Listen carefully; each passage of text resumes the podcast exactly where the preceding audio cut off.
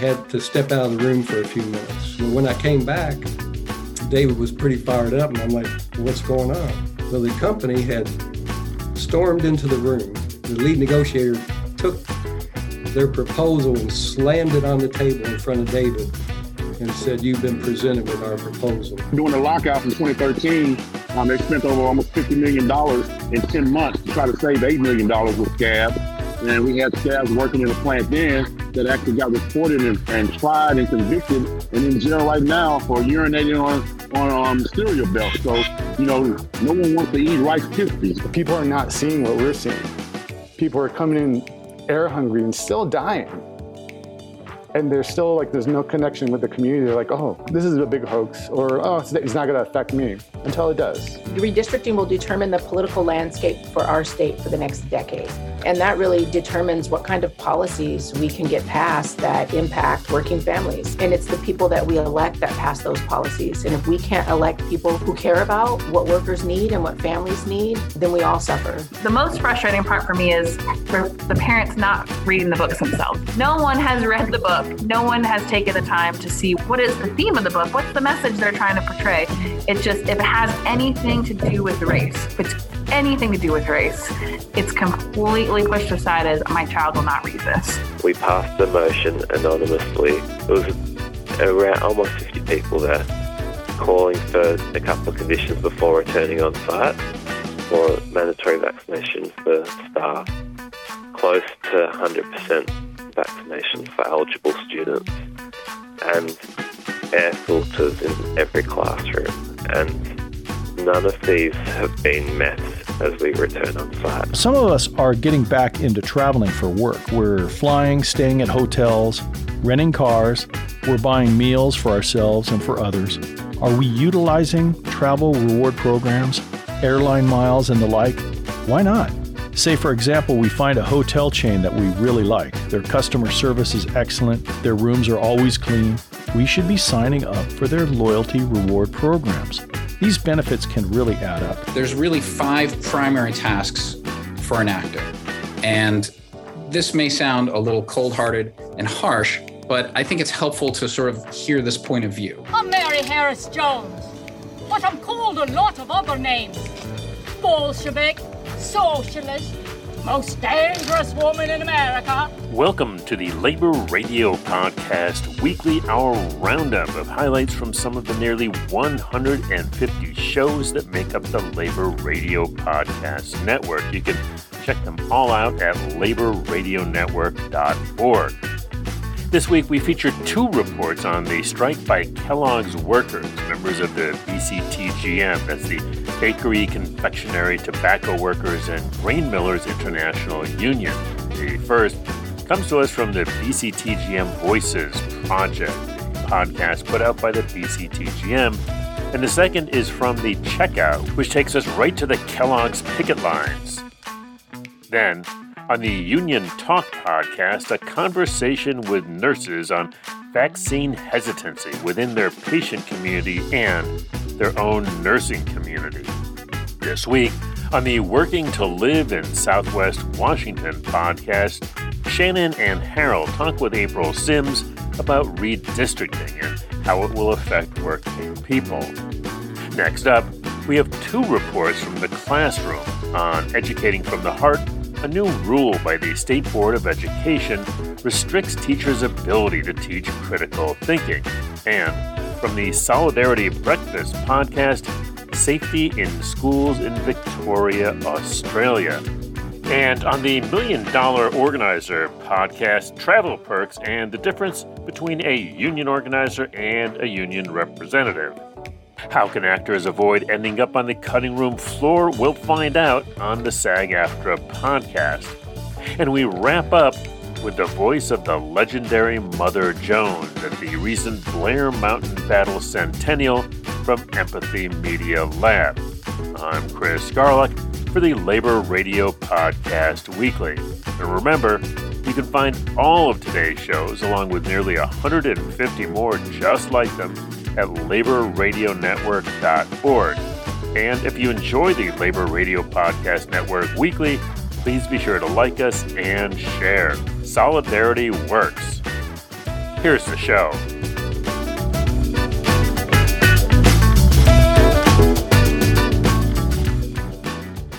Welcome to the BCTGM Voices Project, a podcast highlighting the real people who make up our union, the bakery, confectionery, tobacco workers, and grain millers. I'm Michelle Ellis, Director of Digital Media. I will bring the work of our union to you through monthly interviews with the BCTGM's hard-working leaders, organizers, and everyday members. This is the BCTGM Voices Project.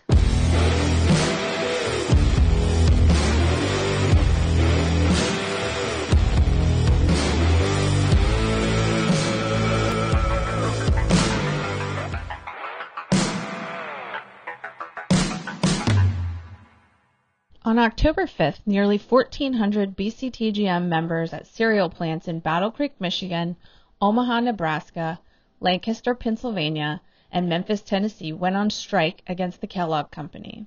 The lead union negotiator for their contract, East Central Region Vice President Roger Miller, talked with me this past weekend about the complicated sticking points which led an overwhelming 90% of the workers to vote in favor of a strike.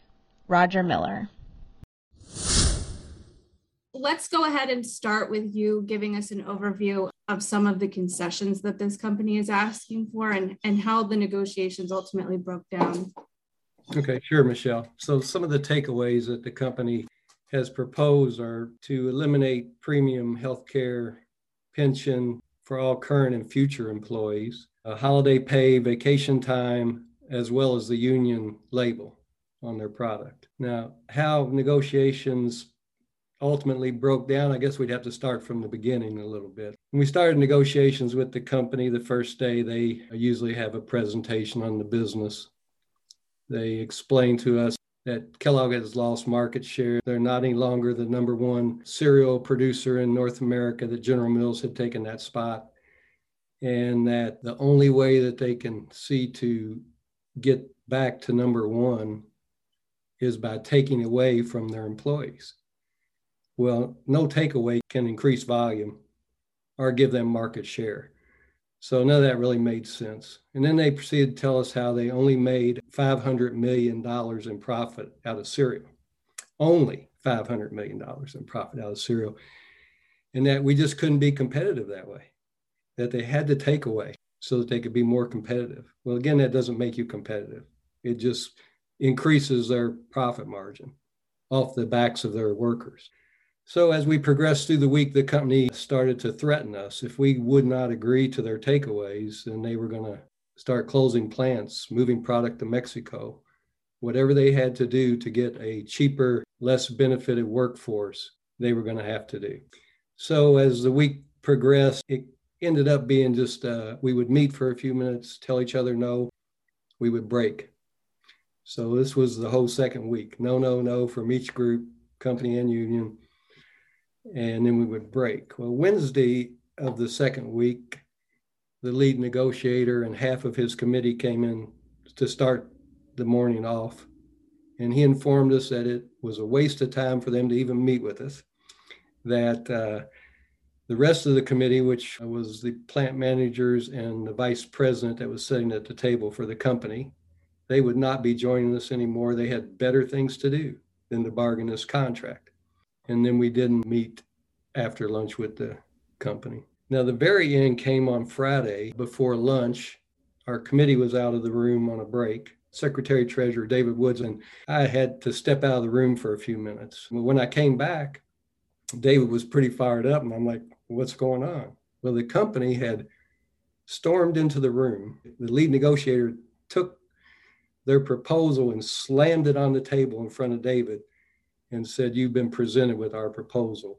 And as he walked out and opened the door, the rest of his committee was there, and they were laughing like a bunch of junior high school kids. I've never seen or heard of anything like that in my life. Well, very unprofessional. Yeah, well, to say the least, unprofessional. Yeah. But anyway, so we called the committee back in. We explained to them what happened. So they said, we really don't care to meet with them any longer. So I met with the company. I gave them our 48-hour strike notice, which is required by the contract, and explained to them that what they had done that day had basically ended negotiations and that we were going home. All right. Thank you, Roger. Well, that's it then. We are BCTGM on Facebook, Twitter, and Instagram. For more on the activities of the BCTGM, go to bctgm.org.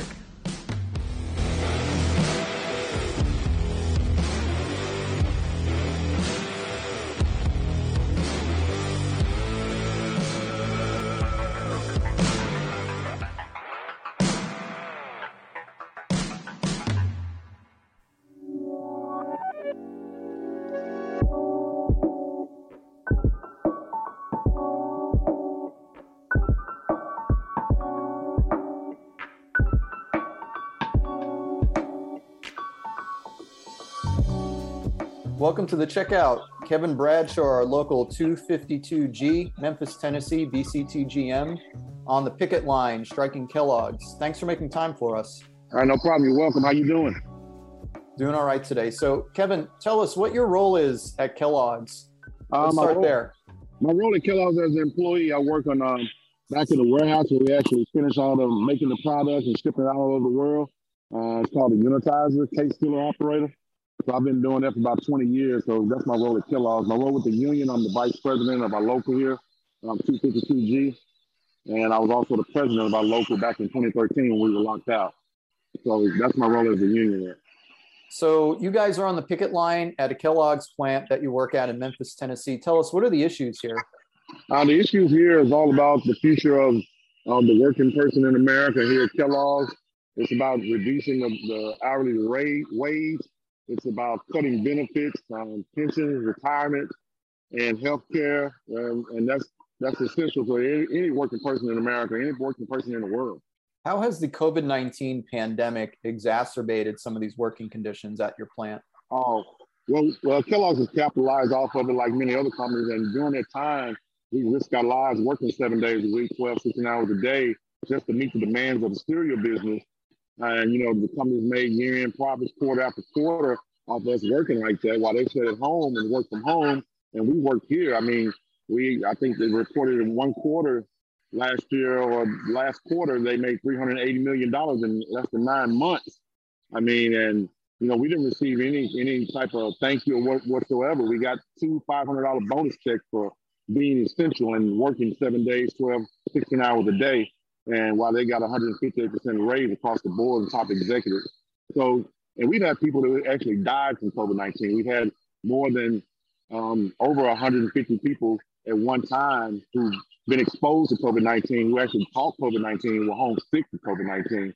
And now you're talking about working, doing the same thing every day, day in, day out, but taking away the healthcare and benefits and insurance for the future employee.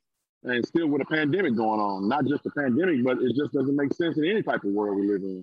So what's at stake for you and your fellow workers with this strike? What are you guys standing for? We're fighting for working class. We're fighting for families. We're fighting for loved ones. We're fighting for America to keep America great with unions. America needs unions. So that's what we're trying to do. We're fighting for all the unions.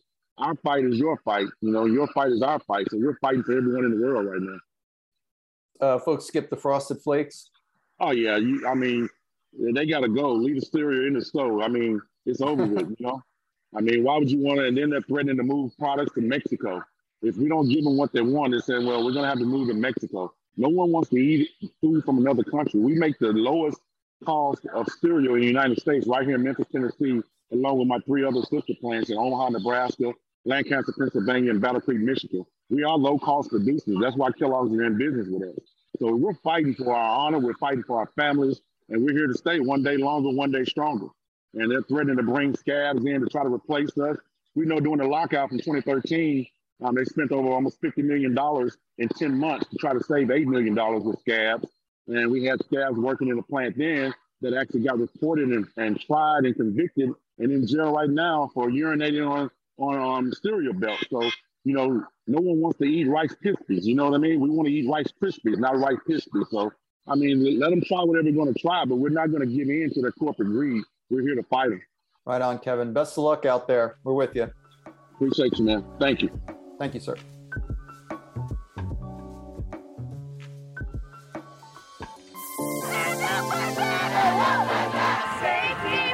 It's important to be part of a union because you have to have a voice. Move, move, let's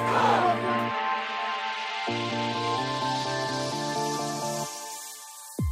I'm AFG President Randy Weingarten, and I want to welcome you to another episode of Union Talk.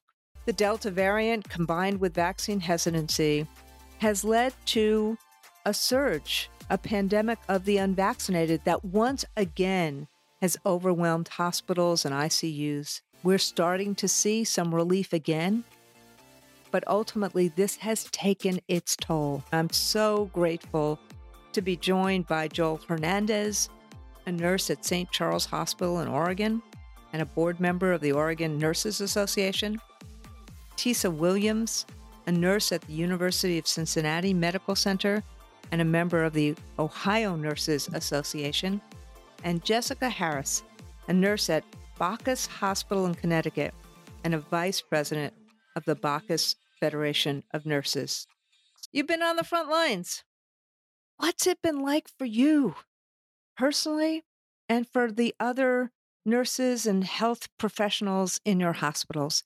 I was in the ICU the other day, and we were talking about, we just had 9 COVID deaths in the last 12 hours in our ICU. And we're just talking about it was no big thing. We had to get a truck to bring in and put these bodies in because our morgue is at capacity. And then so I leave and I go to one of our grocery stores. Nobody is masked. No, and I know a lot of these people are not vaccinated because of those rural areas, but there's this disconnect. The people are not seeing what we're seeing. People are coming in air hungry and still dying. And there's still there's no connection with the community. They're oh, this is a big hoax, or oh, it's not going to affect me until it does. And having fatigue in the matter of your compassion is gone. Sometimes you just you feel like you're banging your head against the wall, trying to tell these people to please get vaccinated. And the truth is, about 90, close to 95% of our people in the ICU are unvaccinated. They just decided not to, because of misinformation or how it's been politicized. Jessica, there's been a lot of work that you've done to create a Bacchus community of nurses and health professionals. Talk a little bit about whether or not coming together as a community during the strike and the aftermath of the strike has been helpful, or there's been some residual negative effects or residual positive effects. I think that the work that we did before and during and after the strike really helped to bond the nurses at Bacchus together. There's been a little bit of a rift, I think, between the nurses with the vaccine mandates. Initially, when the vaccines weren't mandated, they were just offered. Everyone who wanted one was just lining up to get them. I got mine as soon as I could. Most of my close coworker friends also did. And then when it came down to something that was going to be mandated, we've seen a little rift in our cohesive group, because there was just people that just didn't want to be told that they had to get it.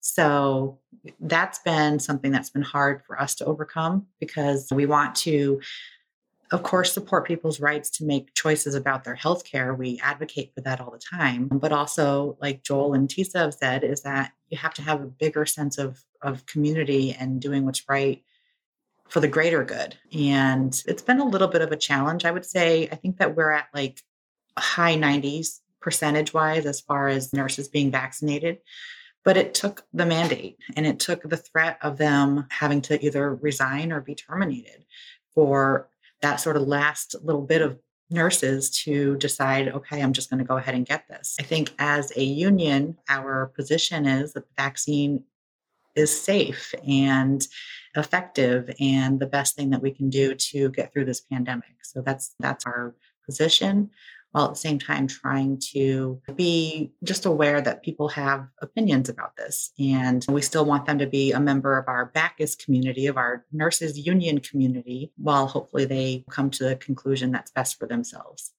I see Tisa shaking her head. There just seems to be little division going on right now. I have a newfound respect for our union, definitely. I saw what they deal with as far as bargaining, as far as representing us, as far as like the back and forth of what they deal with and trying to negotiate and trying to get things that we need and making sure that our voices are heard. But I am seeing a divide, and it did start with the vaccine mandate. People don't like to be told what to do, and I do believe in the power of choice, and it is hard. And also as far as like things that they have tried to come up with, trying to compensate for the nursing shortage for the staffing, they've tried to come up with bonuses for nurses. It's actually caused more division because I know administrations, a lot of times, even now, they've decided, okay, these nurses, they deserve pay, but we've left out these nurses. They don't deserve the COVID pay.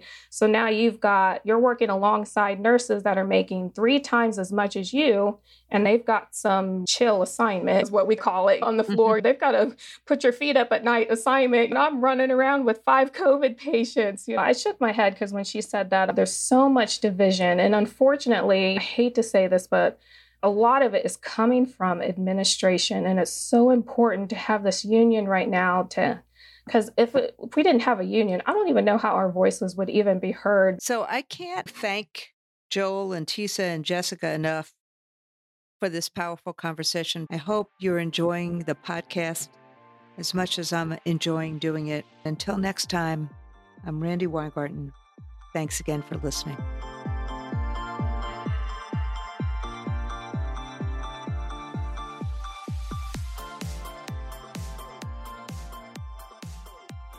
Hello, working people of Southwest Washington. You're listening to episode 25 of Working to Live in Southwest Washington.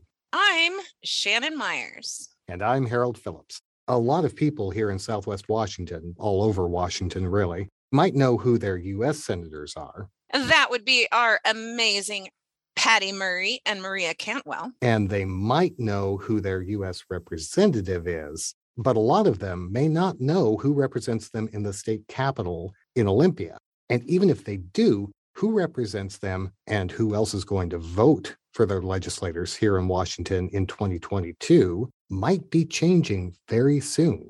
That's because we're going through a process right now called redistricting. It's a big, nebulous process that a lot of people may not be paying attention to, but it could have big impacts on how business gets done in Olympia for the next decade. To help us make sense of redistricting and explain why it's so important, we're very happy to welcome April Sims back to the show. She's our Secretary Treasurer of the Washington State Labor Council, and she's also a member of the Washington State Redistricting Commission. Congratulations, April. Thank you so much, and thank you for having me on the show. So this is a big deal. Not only are you involved in redrawing the legislative districts in the state, you're also bringing a labor-oriented voice into the commission. That's exactly right. And it's a real privilege. I am the first person representing labor to serve on the Redistricting Commission in the history of the Redistricting Commission. And I also have the privilege and the distinction of being the first woman of color to serve on the Redistricting Commission. And I think the first person of color to serve on the Redistricting Commission with my counterpart, Brady Pinheiro Walkinshaw, who is the Senate Democratic appointee. What exactly do you do as the Redistricting Commission? How does that work? Serving on the Redistricting Commission has been a lot of fun, but our real job is to rebalance the population of legislative and congressional districts in our state. So every 10 years, the federal government does a census. That census tells us not just what the population in our state is, but where the population is residing. And then we redraw our legislative and congressional boundaries to make sure that each district, either legislative or congressional, has approximately the same population. So if you think about the premise around one voice, one vote, that every vote has the same equal weight. If we did not redistrict or redraw our boundaries every 10 years, then we could have one district in Washington state that has 3 elected officials representing that district and maybe has a population of 50,000 people. And by contrast, we could have another district in Washington state that has the same number of people representing that district, And that district could have over 500,000 people in it. So every 10 years, in order to make sure that everyone's vote has equal weight, the lines are redrawn so that each district has the same population, so that every representative represents approximately the same number of people. A lot of listeners, they're probably thinking, I don't even know where to start. I don't even know why this is important to me. How do we get people more involved, and why should they care? So you're asking me to make redistricting sexy for your listeners. Oh, make it sexy. Like, why should we care? Redistricting will determine the political landscape for our state for the next decade. And that really determines what kind of policies we can get passed that impact working families. Working families, they want employment that pays a livable wage and provides a glide path to the middle class. Working families want policies that allow them to take time off to take care of their families. They want policies that protect the social safety net. We saw how important that social safety net was during this pandemic. And it's the people that we elect that pass those policies. And if we can't elect people who care about what workers need and what families need, then we all suffer. I'm not sure that's sexy, but it feels really important to me.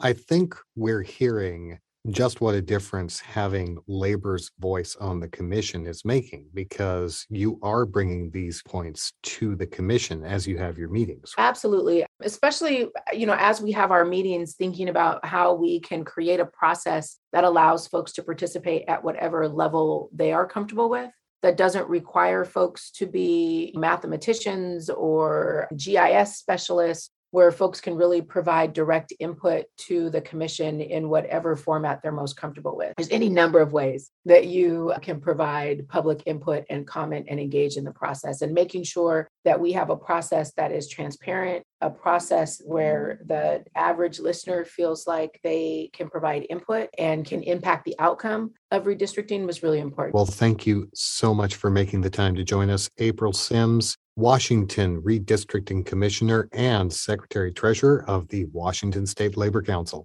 Thank you so much for having me. And thank you, working people, for joining us on another episode of Working to Live in Southwest Washington, produced by the Southwest Washington Central Labor Council. We'll see you soon. Bye. You're listening to Educating from the Heart. Thank you for joining our lively conversations with teachers, support professionals, parents, and students as they share issues that matter most in our public schools. Here are your hosts, Tina Dunbar and Luke Flint.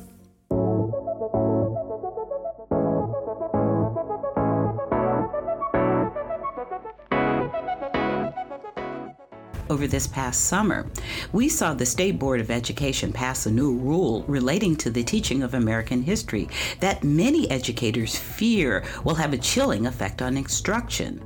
While it's quite common for the State Board to pass rules on what must be taught, they're now engaging in what some call censorship or cancel culture, as the rule explicitly states certain historical facts must not be fully explored.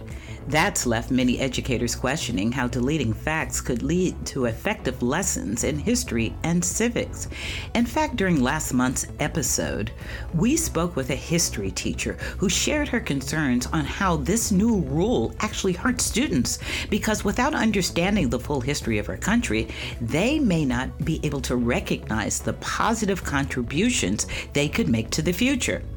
How does teaching history or teaching slavery or racism or things like that in the appropriate context, we know how that would impact history teachers. Why does that have an impact on you as an English teacher?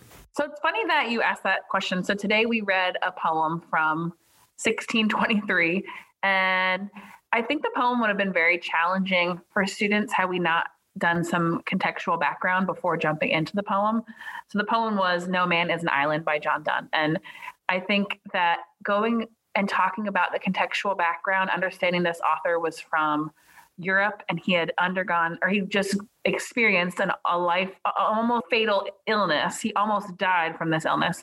That near-death experience caused him to write all these meditations on life. And one of the meditations that came out was this excerpt, No Man is an Island. So without that contextual background, I don't know that students would have been able to correctly identify the theme, understand the metaphor in the poem and how he's trying to develop that theme.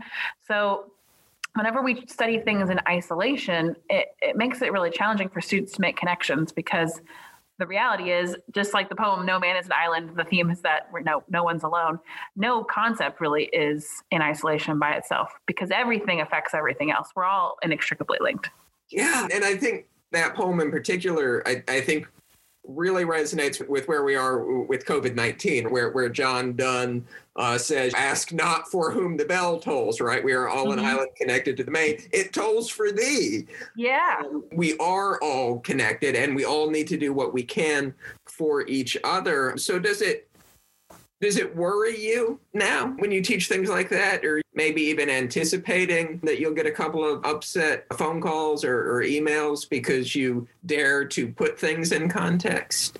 At the beginning of my teaching career, I didn't think about those things. My thoughts were classroom management and are we hitting the standards? But now I do have this little fear every time I bring up a piece of literature. Is this going to be met with any sort of adversity? I think it's super important to include context when you read, especially when we're reading pieces of literature from so many different time periods. And I just want to make sure that my students understand the connections between what's happening in the poem and what the author was going through. I think in general, there is a layer of fear from teachers throughout every district about the pushback or the anger from parents about what they teach. Even things that have been approved, texts and stories that have been approved by the state that are in our textbooks are being challenged, are being politicized, they're polarizing our parents. And it was really disheartening this summer to see parents on Facebook getting in this vitriol over the books that students were reading. And the most frustrating part for me is the parents not reading the books themselves. No one has read the book. No one has taken the time to see what is the theme of the book. What's the message they're trying to portray? It's just, if it has anything to do with race, it's completely pushed aside as my child will not read this. When in reality, sometimes these conversations are more about the human experience, and they're about tragedy in general and how we cope with tragedy and the importance of humanity and relying on one another in friendship. So it's a struggle, I think, for people in every district right now, because there is that fear of, is this going to be polarizing? Is this going to be met with anger? Are parents going to be upset about this? And it's not just things that we pull randomly. It's things that are in our textbook that we're given as resources are also being. And can you think of a specific example of something like that, of something from your is now worrisome? Yeah, I'm concerned about, so one of the texts that was on the summer reading list that was the Florida Teens Reads book was The Hate U Give. Mm. So there was a lot of concern about that text being on there. There, even To Kill a Mockingbird is... a classic. It's so many people have read and loved for years. That's a book that some people do not want their kids to read anymore. I'm going to be reading Of Mice and Men with my students next week. And that's a book that I'm nervous, is someone going to have something to say about this? So it's hard as an English teacher, because you can't, everything you read from American history is going to have some commentary on race, because it's inextricably linked with our history.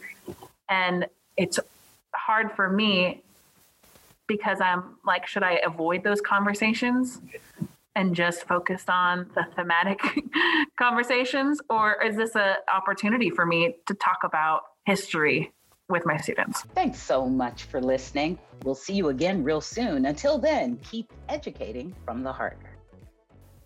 You're back with Annie on Solidarity Breakfast, and we've got one of these rabble-rousing union members on the line right now. Jamil, how are you, from the Australian Education Union?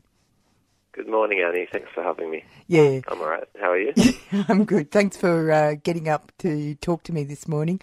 Now, obviously, going back to school during COVID, or the whole experience of trying to be a school teacher or an educator during COVID has been a very challenging affair. Can you give my listeners some understanding of your world at the moment? It's a fast-changing world. So the last couple of months we've been teaching remotely, and just this term the Victorian government's got a reopening plan. And so from this week will solely be returning on site. So Year 12s have returned on site as of Tuesday this week, and then by around 5th of November, all year levels will be back, primary and secondary, full-time on site. Which is all a bit pretty scary, actually, considering the numbers are going up. Yeah, and even higher than what was expected at the moment. By December, it was expected that there'd be cases about 4,000 a day. And you can imagine how integrated schools are to the community. Local schools I'm aware of are having cases with either within the school or students getting it beforehand. So if there's cases in the community, they're getting into the schools, and mitigation and OH&S measures are quite important in this context. Yeah, so you're a delegate on your side, and a core group of you are pushing the Australian Education Union to be quite active in this sphere, right? Yeah, we've been disappointed with the lack of advocacy around trying to keep schools safer during the pandemic by our union. So there's a number of us in the COVID Safer Schools Network have been meeting. The first time we realised that there was broader concern was, it was over a month ago now at an inner city regional meeting where delegates from the inner city of Melbourne meet. We passed the motion anonymously. It was around almost 50 people there calling for a couple of conditions before returning on site for mandatory vaccination for staff, close to 100% vaccination for eligible students, and air filters in every classroom. And none of these have been met as we return on site. A number of staff aren't fully vaccinated and won't be for a while now. And majority of 7 to 11 are not vaccinated. Under 12s won't be at all. At least a quarter of Year 12s haven't had their first vaccination either as they return on site. And although it's great that Dan Andrews has ordered 51,000 air filters, we don't know of any schools that have received them yet, and majority of classrooms still won't have them, even with this purchase. So what you're saying, a lot of work that needs to be done. Yeah. So what you're saying is that there's a mistiming or a misstep between the plan to make schools safe and the time. I almost choke when I say this roadmap, because we've all been seduced by publicity advertising language. A roadmap to freedom is a little bit out of sync. That's what you're saying, isn't it? Definitely. We think that schools as a workplace and a place to study are unnecessarily unsafe right now. And it's definitely premature. The union hasn't been advocating for a number of these measures as well. Things need to happen beyond a local level as well to encourage the union to advocate for us. Yeah. So what you're saying is that the members of the union need to give the union a little bit of a push. Thanks, Jamil. Thanks for talking to us. No worries. Thanks for your time. No worries. Bye. It's the Million Dollar Organizer Show. Tips for professional union organizers. Win more campaigns, balance work and family, and leave the competition in the dust. Now here's your host, Bob Odie. Hello, union organizers and future union organizers. This is podcast episode number 44. Has anyone ever asked you what the difference is between a union representative and an organizer? Not too long ago, it was common to see union representative/organizer as someone's title. Generally speaking, a union rep services existing union members and defends workers working under a collective bargaining agreement. An organizer is tasked with recruiting new members into the union. But here's how an organizer with 25 years' experience recently described the two positions. Reps wait for problems to come through the door. Organizers get to go out and make problems. I love that distinction. Now, some of us are getting back into traveling for work. We're flying, staying at hotels, renting cars. We're buying meals for ourselves and for others. Are we utilizing travel reward programs, airline miles, and the like? Why not? Say, for example, we find a hotel chain that we really like. Their customer service is excellent. Their rooms are always clean.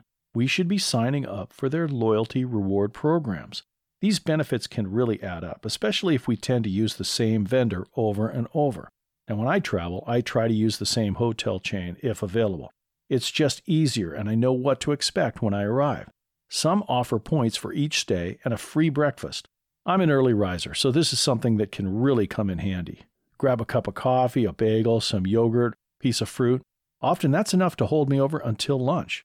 Pass the savings on to the union, or when traveling on vacation, use the reward points for free hotel stays. We can do the same for airlines and rental cars. If we're being reimbursed for expenses, there may be benefits to using certain credit cards.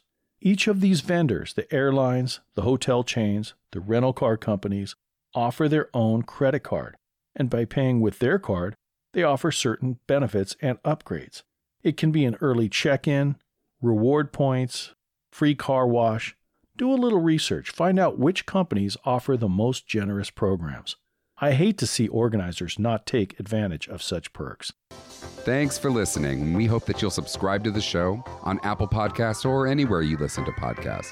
Give us a 5-star review and let us know what you'd like to hear the Million Dollar Organizer talk about. Don't forget to follow us on Facebook, Twitter, and Instagram at Union Organizer. Thanks for listening, and we'll see you next time.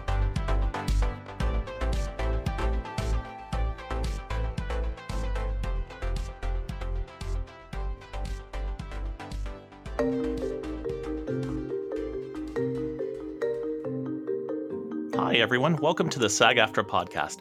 I'm Duncan Crabtree Ireland, National Executive Director of SAG-AFTRA. On today's show, we're going to dig into some of the things actors can do to not end up on the cutting room floor. This is a familiar scenario for most performers. You book the job, give what you feel is an excellent performance, only to find it doesn't appear in the final cut. What went wrong, and what can you do to increase the chances you stay in the picture? To tackle this issue head-on, we're going to replay a PTEOE talk given by Emmy Award-winning television editor Jordan Goldman. Jordan has worked for 20 years in Hollywood on such shows as Homeland, The Shield, Fargo, and Cobra Kai. He also wrote the book, How to Avoid the Cutting Room Floor, an Editor's Advice for On-Camera Actors. Jordan is definitely an expert on this topic, and I think you'll find some really valuable do's and don'ts in his talk. I'm excited to share this with you. Without further delay, we bring you Jordan Goldman. There's really 5 primary tasks for an actor. And this may sound a little cold-hearted and harsh, but I think it's helpful to sort of hear this point of view. The 5 primary tasks of an actor really are to stand in the right places, hitting your marks, to say the right words, to know your lines, to be directable, to convince the audience that you're the person you're supposed to be and that you're experiencing what the story says you are experiencing. If you can do these 5 things, that's fantastic. And that's what you were hired for. And that's what we want. We want someone to convince us that you are this character in the show or the movie, and that these things are happening to you and you're responding as that person. And it's the very first time any of these things have happened and that what you're doing is believable. And then from a technical point of view, you got to be standing where the camera's focused for you. And you got to say the words that the writer has written for you because they worked very hard to come up with those particular lines. So if you're doing all 5 of those things, that's fantastic. If you're doing more than that, like having a really interesting point of view about your character or an interesting point of view in the scene, or bringing all sorts of interesting stuff to the performance, that stuff is fantastic. That's gravy. But you need to be able to do those other 5 things. I got to reiterate that editors don't really enjoy cutting people out. And it may surprise you to know that producers and directors also often do not enjoy cutting people out of shows. They don't want to do it. But sometimes there's things that happen that make it so we have to do it for the sake of the drama. I hope you guys find this helpful.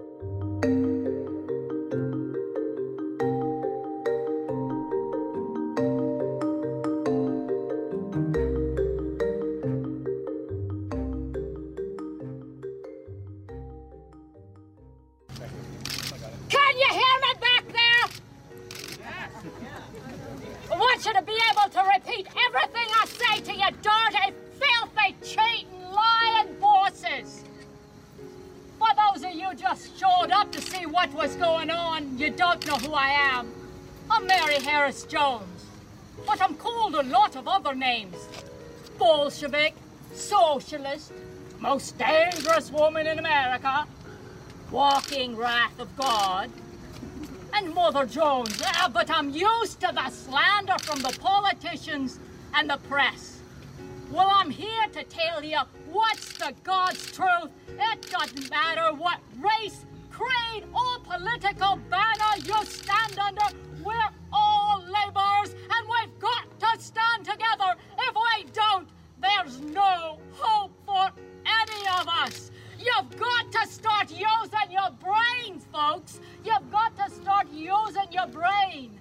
The times are changing. Times are changing. The minds of man are changing in this country, around the world. All of this unrest, the miners upset. Why are they upset? What's the real cause? Why would they go out on strike for months on end? Why would they do it? Why would they do it? There's a new change to the mind. The politicians don't know about it because they don't have brains like ours. We're like the fella up in the lookout tower, and he can see the smoke from a long ways off, and he knows there's a wildfire coming. It's going to sweep across the county, across the state, across the United States, and around the world. And nothing's going to stop it. The Russians can't stop it. The Chinese can't stop it. Deportations can't stop it. We've got to stand together. That's our only hope, to organize and stand together. It's not the different races and religions that's causing all the trouble. No, it's those politicians and the press with their poison pens, writing poison, poisoning your minds. But you yourselves, you're men of honor, respectable, decent, hard-working, and you've let them come in and rob you blind. And you never said a damn word about it. You let them rob you. Oh, they smile at you and say, what a lovely job you're doing. But they're robbing you blind. They're coming in, taking your money and hiring armed guards to keep you in subjection. And what do you do about it? This is a great nation. And you've turned it over to the dollar thieves. You've turned it to the dollar thieves, and now your children have to fight your battles for you. Now's the time for the laborers to stand together in solidarity. The press is sowing poison with their poison pens, but we're sowing harmony with our solidarity. We've got to stand together. I want you to carry to your grave honor, dignity, and respect to your fellow man, for your fellow laborers, those that have God-given differences. Respect them. We can stand together and fight for fair wages, equality, and justice. Are you ready for fair wages? Yeah! Are you ready for equality? Yeah! Are you ready for justice? Yeah! Then rise up, laborers! Rise up and show the world what the workers can do.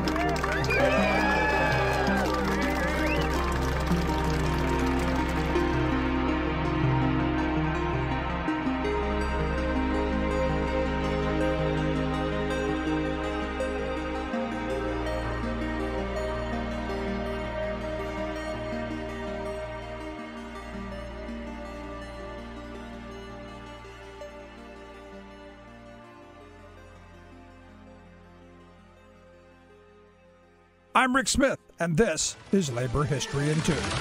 On this day in labor history, the year was 1990. That was the day that President George H.W. Bush signed the Radiation Exposure Compensation Act. Worker safety at the Nevada nuclear test site had been sacrificed during the Cold War era, as the United States rushed to keep pace with the Soviet Union's nuclear arsenal. The result was an increase in cancers, including leukemia, from workers being exposed to deadly radiation. For more than a decade, these workers tried to get Congress to pass legislation for compensation for radiation sickness. Uranium miners from states including Nevada, Utah, Arizona, New Mexico, Colorado, and Wyoming also joined the effort, filing a suit against the government. The courts ruled against the workers, ruling that national security needs trumped the safety of workers. Democratic Representative Wayne Owens from Utah sponsored a bill to give the workers compensation. In a statement carried by the New York Times, Representative Owens called the bill, quote, an apology to those people and their heirs on behalf of the government and the American people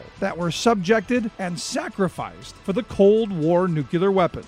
President Bush explained the scope of the act at the signing ceremony, saying, quote, the bill provides compassionate payments to persons with specified diseases who fear that their health was harmed because of the fallout from atmospheric atomic testing at the Nevada test site. Regardless of whether causation can be scientifically established, the bill entitles each person meeting specific criteria to a payment of $50,000. Uranium miners meeting separate criteria will be entitled to compassionate payments in the amount of $100,000. The bill established a $100 million fund for the workers and residents who lived downwind of the Nevada test site.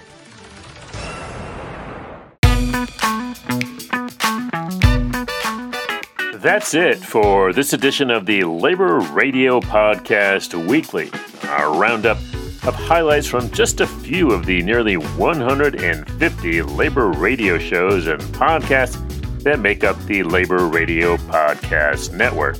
We've got links to all the network shows at laborradionetwork.org, including complete versions of the shows you heard today. And you can also find them by using the hashtag LaborRadioPod on Twitter, Facebook, and Instagram.